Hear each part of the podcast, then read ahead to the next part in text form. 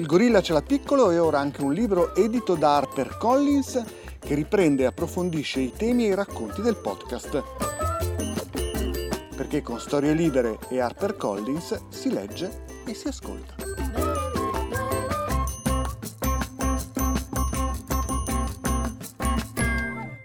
Storie Libere presenta Nel gioco del sesso ci sono due giocatori, i maschi e le femmine. I maschi in una vita potrebbero mettere al mondo un numero infinito di figli, mentre le femmine no. Questo porta ad una guerra silenziosa dove i maschi vincono se fanno sesso con tutte, mentre le femmine solo con quello giusto. Ma chi è quello giusto? Il più bello? Il più ricco? Il più fedele? Quello che canta meglio? La femmina del pesce palla giapponese sceglie il maschio che disegna meglio sulla sabbia. Perché? Sono Vincenzo Venuto e sono un biologo. Mi sono occupato di etologia studiando il comportamento dei pappagalli. Oggi sono autore, scrittore e divulgatore televisivo. In Il gorilla ce l'ha piccolo, gli animali ci raccontano chi siamo noi. Parleremo di animali, di come fanno sesso, di come si corteggiano o si tradiscono per capire un po' di più sulla nostra specie. Da un punto di vista evolutivo, il successo di un individuo si misura dal numero di figli che mette al mondo. Un batterio, alga, pianta, fungo o animale che sia può avere un patrimonio genetico bellissimo, perfetto, ma se non riesce a riprodursi, scomparirà lui con tutto il suo patrimonio genetico. E questo vuol dire che l'evoluzione non seleziona i più adatti a sopravvivere, ma i più adatti a riprodursi. Perciò maschi e femmine hanno entrambi lo stesso obiettivo, vogliono riprodursi, però investono in modo diverso nella riproduzione. Prendiamo per esempio la nostra specie. Il maschio mette a disposizione pochi spermatozoi, cioè gameti economici che portano solo il patrimonio genetico del papà. In pratica noi maschi non investiamo nulla. Le femmine invece mettono a disposizione un gamete grande e pieno di nutrimento, tutto il suo corpo, poi c'è la gestazione, l'allattamento, insomma, la, le femmine investono tantissimo.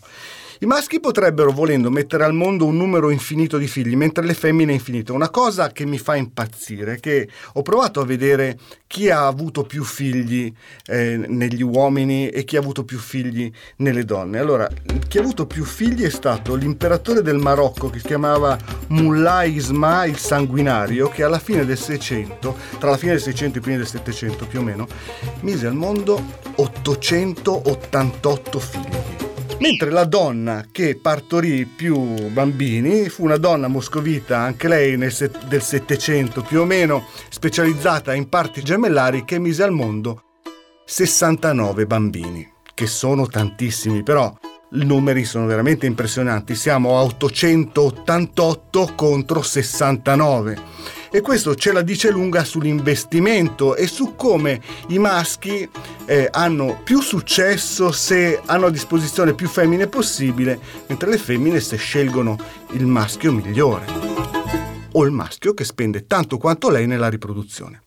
Per cui nel mondo animale eh, ci sono diverse strategie eh, che portano eh, le femmine a fare delle scelte, giusto Telmo? Giusto, da questo divario tra i maschi e le femmine dipendono tantissimi comportamenti in natura e soprattutto il fatto che i maschi devono trovare la giusta strategia per farsi scegliere dalle femmine, devono dare alle femmine il messaggio che significa ho dei buoni geni, scegli me e non il mio avversario. Telmo Pievani è professore ordinario presso il Dipartimento di Biologia dell'Università degli Studi di Padova, dove ricopre la prima cattedra italiana di filosofia delle scienze biologiche, è filosofo, storico della biologia ed esperto della teoria dell'evoluzione, autore di numerose pubblicazioni nazionali e internazionali nel campo della filosofia e della scienza e in questa puntata ci aiuterà a capire un po' di cose. Sì, volentieri. i maschi in qualche modo devono farsi scegliere.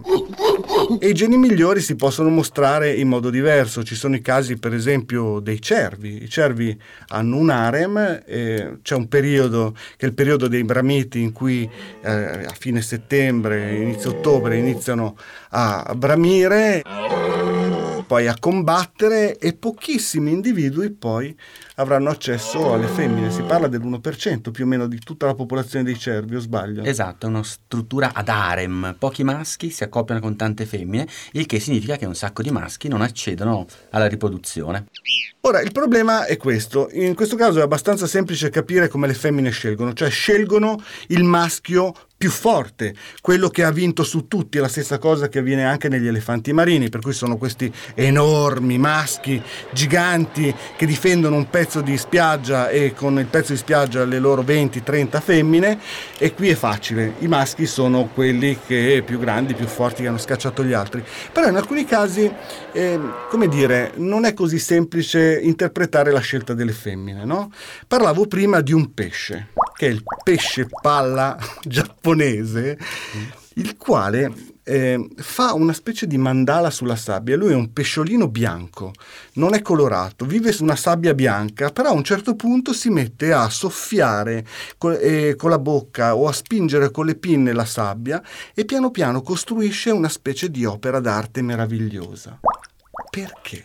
Perché le femmine dovrebbero scegliere un animale che, fa, che ha, come dire, una, una, una, propensione per l'arte maggiore rispetto a un altro? Eh, bellissima domanda. Allora, provò a rispondere già Charles Darwin un, un, secolo e mezzo fa, capendo un fatto fondamentale. Nel primo caso che tu citavi, i maschi sostanzialmente si selezionano da soli, cioè combattono tra di loro il più forte, il più maestoso o anche quello a volte che imbroglia un po' di più le carte, perché sai per esempio che nei cervi c'è questo trucco di fare la voce più grande grave, più, più, pesante per sembrare più grossi, anche se in realtà non lo sei. E secondo alcuni evoluzionisti questo ha dato inizio al trucco di abbassare la laringe per fare la voce più grossa, che poi permette anche a noi, tra l'altro, di, di parlare. Quindi in quel caso la selezione sessuale si gioca nella lotta direttamente tra i maschi e vince il più forte. A questo punto le femmine hanno già la soluzione, perché il vincitore è quello che loro sceglieranno per accoppiarsi. Nel caso invece del pesce palla, ma pensa anche all'uccello giardiniere, pensa all'uccello lira australiano, fanno delle cose meravigliose. In quel caso non è l'armamento che conta, ma l'ornamento, disse Darwin, cioè farsi belli, farsi scegliere dalle femmine sulla base della bellezza, eh, dell'estetica, impressionarle, sedurle eh, e quindi fare un canto meraviglioso, oppure avere dei colori particolarmente sgargianti. Ok, ma perché fare un bel disegno significa ho dei buoni geni e questo è il problema. Perché tu hai investito un sacco di tempo, perché sono tutti comportamenti costosi questi. Eh, la coda del pavone è il più famoso di tutti, perché ce l'hai già, te la porti dietro, ma rende il maschio del pavone molto pesante, molto lento e per esempio si espone di più alla predazione. Il pesce palla deve investire tempo per quel comportamento e così rischia anche la vita personalmente. In questo caso quindi tu hai un handicap perché fai qualcosa di costoso, ma il fatto fatto che tu sia ancora qui a farlo significa che sei sopravvissuto, che hai degli ottimi geni e quindi la femmina che ti vede fare questo comportamento oppure avere un colore particolarmente sgargiante che pure è molto costoso perché te lo devi fare crescere, devi averlo, la femmina da questo capisce che sei il maschio giusto e quindi che sei proprio il maschio con cui mescolare i tuoi geni, perché poi ricordiamolo il segreto del sesso, il sesso è molto costoso, un sacco di specie fanno a meno del sesso, ma il sesso ha un vantaggio collaterale unico che genera diversità a ogni generazione e questo fa sì che gli animali spendano un sacco di energie, facciano una fatica incredibile pensa al corteggiamento, alle ritrosie delle femmine, pur di riprodursi, perché c'è un segreto fondamentale del sesso che è la diversità, generare diversità, fare figli tutti diversi uno dall'altro. Generare diversità, questo è il motivo per cui eh, in 4 miliardi di anni siamo passati da pochissimi esseri unicellulari a quasi, non so, 4 milioni di specie stimate esatto. tot, insomma. Ma volevo ritornare un attimo sulla teoria dell'handicap. Cioè, la, il primo che, mm, come dire, teorizzò questa cosa è un signore che ho conosciuto, ho conosciuto in, ad un congresso nel 98 che amo Zavi, sì. e, è veramente un signore molto, molto simpatico, eh, israeliano. Insieme a lui ci siamo raccontati delle cose, per esempio questa cosa del della coda del, del, pavone è importante perché il, il pavone, immaginate, lo sapete tutti come è fatto, ha questa coda gigante, eccetera, però le femmine non soltanto guardano la bellezza della coda, ma anche la qualità degli ocelli che ci sono su questa coda. Questo perché? Perché se un uccello, cioè quel disegno tondo che c'è sulla punta della coda, è perfetto, allora significa che questo animale non ha parassiti. Per cui se non hai parassiti, se sei diventato adulto nonostante quella gigantesca coda che ti porti dietro e i predatori non ti hanno ancora mangiato, se sei in piena salute, allora vuol dire che sei un buon maschio, hai dei buoni geni e i miei figli con te saranno tranquilli. E questa è una cosa. La femmina però a questo punto ha un problemino. Non avrà nessun aiuto da parte di quel maschio. Esatto, e torniamo alla simmetria di prima, e cioè che le femmine hanno quasi tutto il costo della riproduzione, quindi lei deve cercare di scegliere il maschio migliore sapendo che poi sostanzialmente avrà gran parte del peso dell'accudimento parentale. E poi sai che questa storia del fatto che le femmine scelgono il maschio più bello è soltanto probabilistica, perché come disse una volta un collega di Zawi, allora a questo punto noi tutti, noi tutti maschietti dovremmo diventare George Clooney, cioè dovremmo diventare di generazione in generazione tutti più belli, belli, più hai tanti. E invece non è così perché la diversità poi viene fuori sempre nei figli comunque. Però le femmine in qualche modo guidano la selezione sessuale. Eh, certo. Per esempio c'è un granchio, che è il granchio violinista, e in qualche modo le femmine hanno scelto, forse per lo stesso motivo dell'handicap, sceglievano gli individui che avevano la chela, una chela, più grande, sempre più grande, sempre più grande. Hanno fatto in modo che i maschi diventassero tutti con una chela gigante. Certo, perché è un effetto di selezione, proprio di selezione sessuale, e quindi che ti porta in una certa direzione, prendi un tratto e lo rende quasi ipertrofico. Pensa alla storia dell'arci irlandese, chiamata così, poi in realtà non era un'alce, non era nemmeno irlandese, ma non importa, era un cervo europeo reale che ha contribuito alla propria autoestinzione perché i maschi hanno cominciato ad avere dei palchi eh, di corna talmente grossi, talmente pesanti che poi un cambiamento climatico ha determinato la loro, la loro estinzione. Quindi la selezione sessuale, ricordiamocelo, può anche andare contro le esigenze di sopravvivenza. Dicevi tu, si compete per riprodursi, ma poi bisogna anche sopravvivere. A volte un eccesso nella competizione per la riproduzione ti può dare anche un handicap nella sopravvivenza. Infatti questo cervo si è estinto poi alla esatto. fine. C'è un'altra scelta che le donne possono fare, e qua mi ci metto un po' io in mezzo, cioè alle femmine piacciono un po' i brizzolati. Palazzo. Cioè, alle femmine, e questo avviene, ho visto molto bene nei babuini, scelgono i maschi quelli più maturi. Il motivo è legato al fatto che, eh, ritorniamo al discorso di prima, che se un maschio è comunque bello, sta bene fisicamente, non ha parassiti e in più è diventato anche maturo, allora vuol dire che anche lui ha dei buoni geni che si è autoselezionato, cioè ce l'ha fatta ad arrivare, quindi è, sicuramente in salute. A proposito della scelta eh, delle femmine di maschi particolari, eh, in parte ne avevi accennato tu, è, è, la storia degli uccelli giardinieri, i quali anche loro non aiutano le loro femmine, alcuni non sono particolarmente belli, però costruiscono delle alcove. Praticamente loro difendono un piccolo territorio, in questo piccolo territorio costruiscono come dei pergolati eh, bellissimi. Dei eh, giardini zen, sembrano quasi. Esattamente, dei giardini zen che, eh, come dire, ornano con, eh, con, petali, con bacche, con qualsiasi cosa. La femmina sceglie il giardino che più le piace entra nel giardino, che alla fine è una vera e propria alcova, lì avviene l'atto sessuale, poi ognuno va per la sua strada. La femmina va a deporre le sue uova, a curarsi i piccoli e il maschio continua a gestirsi il giardino zen in qualche modo. Sì, pe- pensa che è verissimo e pensa che fino a qualche tempo fa pensavamo fosse soltanto un'esibizione, cioè la femmina passeggia, osserva i giardini, sceglie quello del ma- più, più bello e quindi del maschio che ha fatto quel giardino.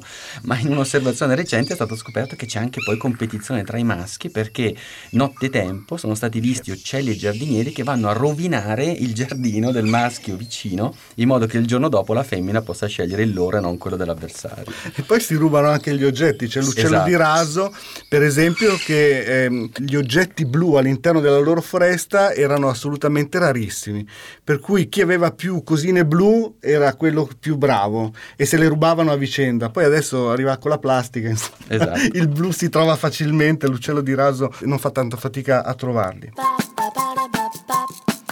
Bene, abbiamo parlato di femmine che scelgono il maschio migliore, lo scelgono o perché è più bello, o ha un handicap particolare o fa dei mandala bellissimi o più vecchio. Però c'è anche un'altra strategia che le femmine possono utilizzare, cioè scegliere i maschi che spendono tanto quanto loro nella riproduzione e certe volte anche più di loro.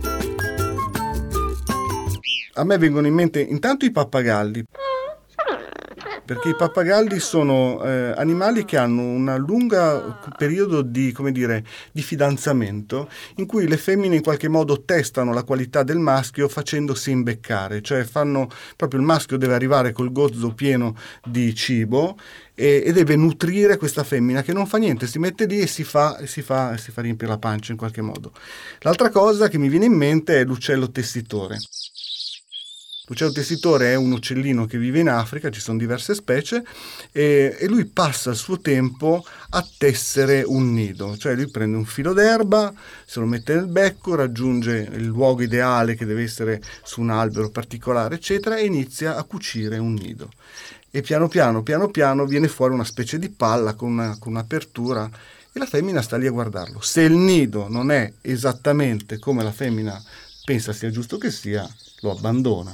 Per cui i maschi in questo caso cioè, non è che cercano altre femmine, cioè, si mettono lì, appena ne trovano una, cioè, comunque rimangono con lei alla fine. Sì, però vedi che anche qua c'è una competizione, in questo caso nel dono nuziale, cioè la femmina sceglie quel maschio che ancora una volta dà il messaggio scegli me, ho i geni migliori e sono anche quello che ha più cura di te in base al dono nuziale. E pensa che questo processo ha portato poi addirittura a un'escalation, ancora una volta, perché poi questo dono nuziale è diventato sempre di più, sempre di più, sempre di più, finché a volte il maschio dona se stesso e quindi succede che la femmina durante l'accoppiamento si ciba praticamente, uccide il maschio e, e si ciba del suo corpo.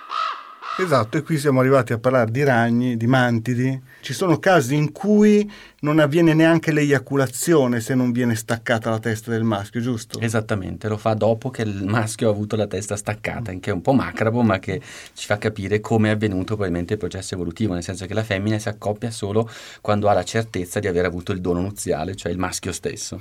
Però ci sono anche in questo caso i furbi. c'è un ragno in particolare che mi fa molto ridere, che si chiama Piasura mirabilis, è un ragno che vive anche da noi. Allora, eh, per prendere tempo, questo ragno porta in dono alla sua femmina un insetto che lui ha ucciso, per cui glielo porta e glielo dona. Nel tempo in cui la femmina mangia questo insetto, lui, come dire, fa i suoi comodi e poi scappa velocemente. Per avere più tempo, alcuni individui hanno pensato di avvolgere questa preda dentro la seta in modo da avere un po' più di tempo ma ci sono i furbi che mi fanno super ridere e che cosa fanno? Fanno bel bozzolo ma senza niente dentro, la femmina tempo che lo apre e loro hanno fatto i loro comodi e sono scappati questo è il famoso freerider, no? sai che nell'evoluzione c'è questa legge del, del, battitore libero, cioè quello che fa il furbo perché diventa egoista, ottiene il massimo vantaggio, in questo caso riprodursi, senza dare niente, perché lui alla fine fa il bozzolo vuoto senza essere andato a, a, a catturare nessun insetto. Adesso facciamo una roba un po' difficile, questa non è una strategia evolutivamente stabile. No, esattamente, è, è minoritaria, però è costantemente presente. Noi usiamo sempre la metafora dell'evasore fiscale, no? L'evasore fiscale che cos'è? È uno che gode della cooperazione di tutti gli altri e lui non paga nulla. È un comportamento che darwinianamente, dal punto di vista di Darwin, dovrebbe essere vantaggiosissimo perché tu non paghi niente e hai in cambio un sacco di ritorni a tutti gli altri. Ma in realtà la natura è più saggia di così perché alla fine ci sono elementi di reputazione, di controllo sociale, di sanzione, per cui alla fine il battitore libero egoista non supera mai una certa percentuale. Adesso arriviamo a parlare invece di un'aberrazione naturale che è la monogamia stretta. Eh sì. no, scherzo, naturalmente.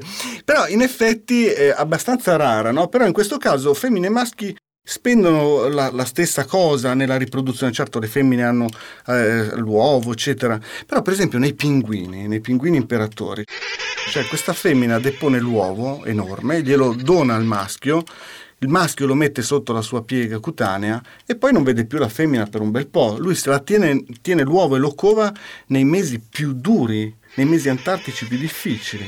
Eh sì, questo è un comportamento estremo, molto studiato, dove hai una collaborazione maschio-femmine per le cure parentali che arriva a dei livelli estremi. È una, è, diciamo, l'evoluzione è fatta di diversità, è un arcobaleno di strategie riproduttive. Questa è una delle più estreme, però finora ha funzionato, non è detto che sia una strategia particolarmente stabile perché il maschio arriva stremato perché praticamente deve attraversare i mesi senza cibo, i mesi più, i mesi più freddi, quindi con uno spostamento, un investimento economico pazzesco. Infatti è, è l'esempio che si usa sempre per dire che quello che domina in questi processi è il riprodursi, nonostante tutto, riuscire a portare quell'uovo alla schiusa finalmente. Bene, per cui abbiamo trovato questi casi in cui più o meno eh, le femmine scelgono i maschi non perché sono i più belli, però in questo caso le femmine, questo è un argomento che poi eh, riprenderemo, eh, come dire, eh, hanno un vantaggio se diversificano il patrimonio genetico che hanno a disposizione, cioè il maschio con cui sono insieme non è detto che sia il maschio migliore sul mercato. Certo, è sempre un calcolo delle probabilità, è sempre un azzardo che fa la femmina, tant'è vero che la monogamia non è così diffusa proprio perché invece il mescolamento promiscuo dei geni tra maschi e femmine in tutte e due direzioni rende più probabile quella produzione di diversità che è poi il, l'obiettivo fondamentale della sessualità. E una cosa, un esempio che mi fa abbastanza impressione è quello delle rondini. Io ho un amico, forse lo conosci, Nicola Saino, che, Nicola, che studia le rondini da diversi anni. Lui eh, ha, ha, fatto questo esperimento, ha prelevato il sangue dei genitori eh, di, in un nido di rondine e poi a tutti i figli. Ha scoperto che i, i piccoli di quel nido erano illegittimi per il 30%, è un numero che fa impressione. Succede anche nei cigni, hanno fatto qualcosa di simile anche nei cigni dove maschi e femmine sono praticamente indistinguibili, il che è un segno del fatto che c'è una monogamia molto stretta, si conoscono da giovani, fanno coppia fissa, questo è quello che leggiamo su tutti i manuali, stanno insieme tutta la vita, hanno controllato geneticamente le uova e anche lì dal 20 al 30% la cigna eh, le ha avute fecondate da un altro maschio, il che vuol dire che, dicevamo prima, le strategie, no? Nell'evoluzione evidentemente qui c'è la strategia della monogamia, però vedi che sotto spinge sempre l'altra strategia, che è quella di una maggiore diversificazione, cioè promiscuità, e quindi hai la monogamia con tradimento, hai la monogamia con infedeltà, perché sono due strategie che trovano un compromesso instabile. No, una cosa che volevo dire a proposito dei cigni, spero che questo esperimento non lo facciano mai sui pappagalli, perché sennò mi crolla un mito. un mito esatto. perché i pappagalli, anche loro sono monogami, monogami stretti, mettono a punto un duetto eh, che è unico per ogni coppia, per cui sono... No, speriamo che non lo facciano mai, veramente mi, cro- mi crolla qualcosa. Bene, eh, adesso in teoria dovremmo parlare dell'uomo, ma... Anzi, Ci siamo persi negli animali. eh, no, la cosa che mi interessava a questo punto e cercare di in qualche modo riportare il discorso che abbiamo fatto sugli animali a noi uomini. Uh-huh. È mhm. possibile fare un discorso, voglio dire, ehm, gli animali per esempio fanno sesso solo quando sono in estro, no? E ognuno sa che quando la femmina è, è feconda o non lo è. Certo. In, qualsiasi, in qualsiasi creatura, dagli uccelli, mammiferi, pesci, qualsiasi cosa. In noi uomini no. Perché? Eh, questo è molto difficile, è una stranezza. Tu pensa che nei primati, questa cosa che tu dici, cioè l'ovulazione manifesta, vuol dire che la femmina esplicitamente fa capire attraverso colori, odori o comportamenti il fatto di essere nel momento in cui è feconda e quindi anche il maschio più stupidotto diciamo che capisce quando è il momento in cui deve cercare l'accoppiamento con la femmina. Noi e pochissime altre specie abbiamo invece l'ovulazione nascosta, cioè noi non capiamo quando le femmine sono fertili e quindi cosa succede? Succede che il maschio tende a presidiare la femmina durante tutto il ciclo e quindi si innesca tutto un meccanismo per cui presidiandola cerca di accoppiarsi con lei più volte in modo tale da aumentare le probabilità di centrare proprio il periodo in cui è fertile, quindi avere una maggiore sicurezza di essere il padre, perché poi per noi maschi, anche umani, un problema fondamentale nell'evoluzione è la probabilità, la, la sicurezza diciamo di, di, di, sapere di essere i padri diciamo, dei, dei nostri figli. Perché è successo questo? Non è facile, però noi pensiamo che sia successo sostanzialmente perché noi Homo sapiens facciamo, come tanti altri primati, abbiamo la strategia cosiddetta K, cioè facciamo pochi eh, figli sui quali abbiamo un investimento economico di tempo eh, incredibile, eccezionale. E in più si associa al fatto che, e questo è un fatto quasi unico per Homo sapiens, abbiamo dei cuccioli che nascono molto immaturi, cioè che crescono tantissimo, molto di più nel corso poi del, dell'infanzia e dell'adolescenza, tu pensa soltanto al fatto che i nostri eh, neonati sviluppano il cervello per due terzi dopo che sono nati, una cosa quasi unica in natura. Quindi abbiamo dei cuccioli fragili per tantissimo tempo, totalmente dipendenti dalla coppia per molti anni e questo ha richiesto un investimento economico notevolissimo, per cui tu metti insieme un po' tutto questo e sostanzialmente ti porta nella direzione di un maschio che presidia la femmina durante tutto il ciclo, quindi che ci porta verso diciamo, la monogamia tendenzialmente. Ma noi siamo monogami? È chiaro ancora una volta che la monogamia è una delle tendenze evolutive che poi trova dei compromessi con quelle altre, per cui per esempio il sesso per noi vale per la riproduzione, ma non soltanto, ha anche un significato sociale, ha un significato di per sé per il piacere che ci dà e quindi vedi che nel caso di, di, di Homo sapiens le cose si complicano notevolmente. Allora, proviamo a ragionare in questi termini, eh, in termini di pene e di testicoli. Se io vado a vedere i parenti che abbiamo eh, più vicini, che sono il gorilla e lo scimpanzé, posso vedere che il gorilla titolo di questo podcast ce l'ha piccolo, ha un pene piccolo 3 cm eretto in una bestia di 1,80 m, fa veramente impressione e poi ha dei testicoli microscopici. Lo scimpanzé invece al contrario ha un pene medio, non tanto grande, ma la cosa che più mi impressiona è che ha dei testicoli enormi, per cui ha dei testicoli che pesano qualche centinaia di grammi l'uno. Ora, il motivo è legato al fatto che il gorilla ha un harem ed è sicuro di essere padre dei figli che nascono, per cui ha testicoli piccoli, deve produrre tanti spermatozoi, è un pene piccolo perché non deve neanche far godere la sua femmina. Lo scimpanzé è promiscuo, tutti si fanno tutti, per cui si instaura una competizione spermatica e i testicoli diventano giganti. Ora, nell'uomo noi abbiamo un pene enorme, perché quello è, e dei testicoli medi, Cosa significa? Che siamo più verso il gorilla, dici? No, in realtà è, ancora è complicata la cosa perché allora gorilla e scimpanzé sono due casi estremi dove quello che conta veramente è la dimensione dei testicoli, perché secondo gli ultimi studi quella è proprio proporzionale alla competizione che c'è tra i maschi. Quindi negli scimpanzé sono molto grandi perché c'è una competizione spermatica, cioè il maschio che è capace di produrre più spermini e più sani e più mobili ha oggettivamente un vantaggio. Il gorilla invece gioca altre carte, che è quello quello di riuscire a diventare un, come il silverback, eh, maschio alfa dominante, attraverso l'imponenza, il confronto con altri maschi, ha già vinto la sua battaglia, non ha più niente da, da, da, da giocarsi e da competere per avere le sue femmine perché a quel punto c'ha l'harem. Per noi è molto più complicato perché invece la, la, forma del pene, anche qui vorrei sfatare un mito perché se guardiamo bene le proporzioni tra il corpo e, e l'organo sessuale, noi umani non è che siamo dei campioni del mondo, ce l'abbiamo abbastanza diciamo, lungo ma non è che sia un record assoluto, è stato ricalcolato recentemente che sui primati siamo nella fascia alta ma non mi cade un mito. No, non un record mondiale, diciamo, e invece i testicoli eh, piccolini ti fanno capire che noi abbiamo giocato non la carta della competizione tra, tra maschi direttamente come fanno gli scimpanzé, ma quell'altra, cioè quella invece eh, più sociale, se vuoi, più delle cure parentali, della monogamia, quindi di un legame più stretto per accudire eh, i cuccioli. Allora, siamo un po' più monogami perché i, fi- i nostri figli sono un po' più difficili da tirare grandi. Guarda, probabilmente sì, calcolando tutti tutti i parametri tu, tu, vedi una cosa che è veramente unica per noi Homo sapiens, è questi cuccioli che nascono totalmente immaturi e che poi ci dobbiamo portare dietro per 10 e anche più anni. Questo significa che devi avere un gruppo sociale, come succede negli elefanti per esempio, dove le femmine, eh, le matriarche eh, coprono e difendono i, i cuccioli.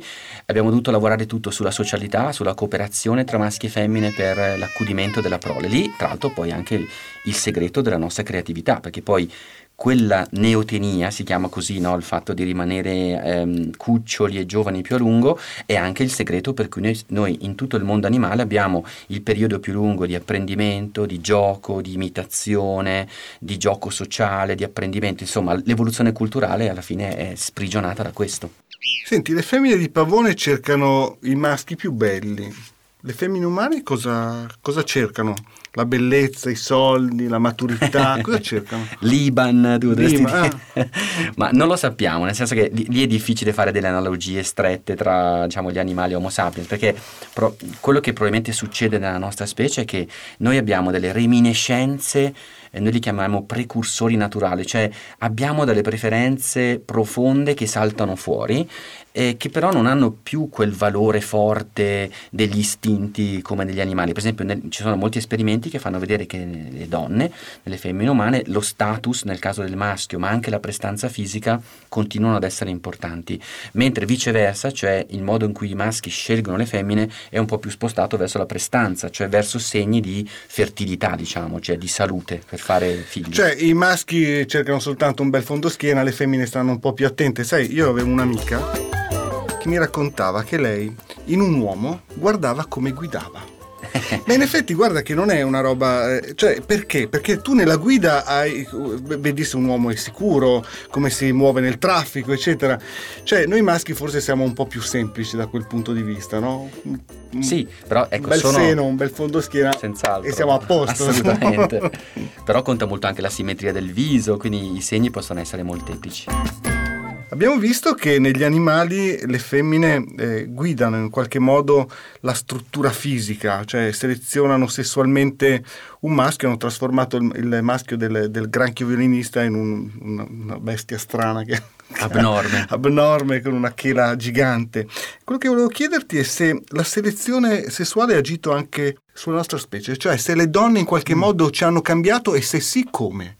Ah, questo è un bellissimo tema. Tu pensi che Darwin, quando scrisse L'origine dell'uomo, 1871, praticamente tre quarti del libro è proprio dedicato a questo, cioè come la selezione sessuale ha modificato maschi e femmine nell'evoluzione umana. Lui addirittura era convinto che eh, le differenze fondamentali tra le varie popolazioni umane, che a quel tempo si chiamavano razze umane, oggi sappiamo che non si chiamano così, fossero tutte dovute alla selezione sessuale, cioè alle scelte femminili nei confronti dei maschi. Ora, oggi non la pensiamo più così, nel senso che probabilmente non, non è così importante, però alcune caratteristiche, prima parlavamo della, della dimensione del pene, degli organi genitali, per esempio è molto probabile che l'assenza nel nostro pene di un osso, perché c'è in moltissime altre specie un osso centrale, dovuta a selezione sessuale. Ehm, alcune caratteristiche anche della creatività umana si pensa che possano essere dovute a selezione sessuale o nell'altro senso il fatto per esempio che le nostre femmine abbiano un seno prosperoso, anche quello si pensa invece che sia una scelta, una preferenza maschile. Quindi sì, hanno inciso anche se non è proprio che tutto dipende dalla selezione sessuale. Per cui, ricapitolando, non abbiamo l'osso nel pene perché faceva male, per cui hanno scelto quello che non ce l'aveva. No, eh. perché in pratica se tu riesci ad avere comunque un'erezione sufficiente che ti permetta di, di, di, fare godere la tua compagna anche senza l'osso, questo ha un valore aggiunto. Siamo sempre alla teoria dell'endica di cui siamo partiti prima. Ah, caspita, Vedi? questa. Eh sì. È un paper appena uscito questo, tra l'altro. Mentre Lo abbiamo se... perso con Homo erectus, quindi un milione e mezzo di anni fa. Mentre il seno l'abbiamo selezionato noi. Esatto. Bene, perfetto. Telmo, senti, eh, tu hai scritto un libro, Homo sapiens e altre catastrofi.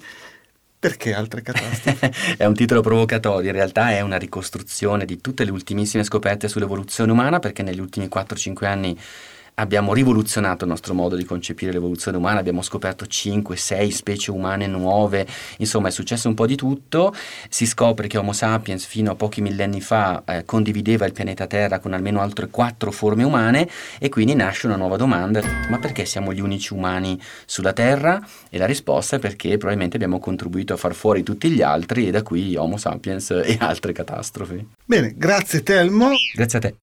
La domanda che mi fanno più spesso quando parlo di questi argomenti è quanto contano le dimensioni. Intanto andiamo a vedere quanto ce l'hanno lungo i nostri parenti. Il gorilla l'abbiamo visto, 3 cm eh, eretto, l'orango molto di più, siamo quasi a 4, 3.8 cm, lo scimpanzé 7.5 L'uomo, ma questa vi rassicuro noi italiani è una media americana, 12.7 cm. Dunque le dimensioni contano per eh, far godere la femmina e questo è il motivo per cui noi rispetto alle altre scimmie antropomorfe abbiamo un pene più grande.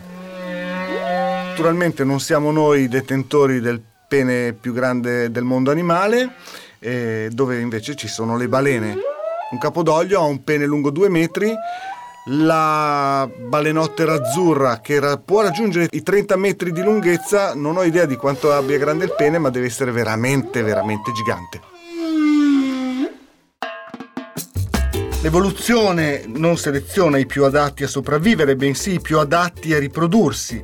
Il desiderio sessuale è la forza che guida il comportamento di tutte le creature viventi che si riproducono sessualmente.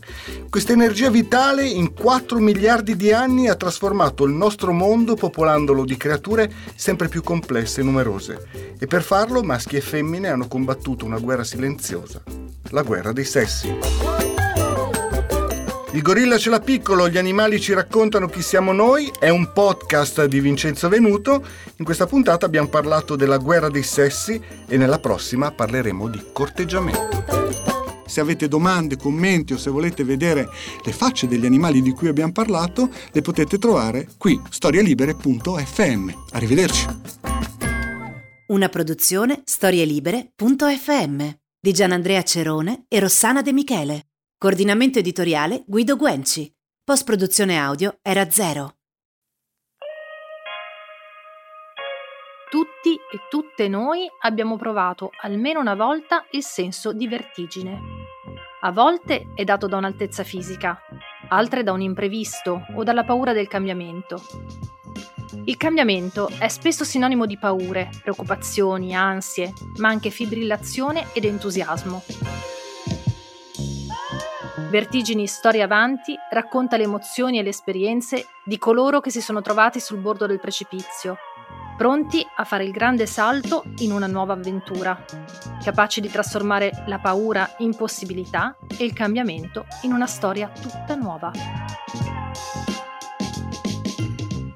Io sono Roberta Lippi e questo è Vertigini Storia Avanti, il podcast di storie libere realizzato in collaborazione con Verti Assicurazioni. Potete ascoltarlo su storielibere.fm e sulle vostre app di ascolto preferite.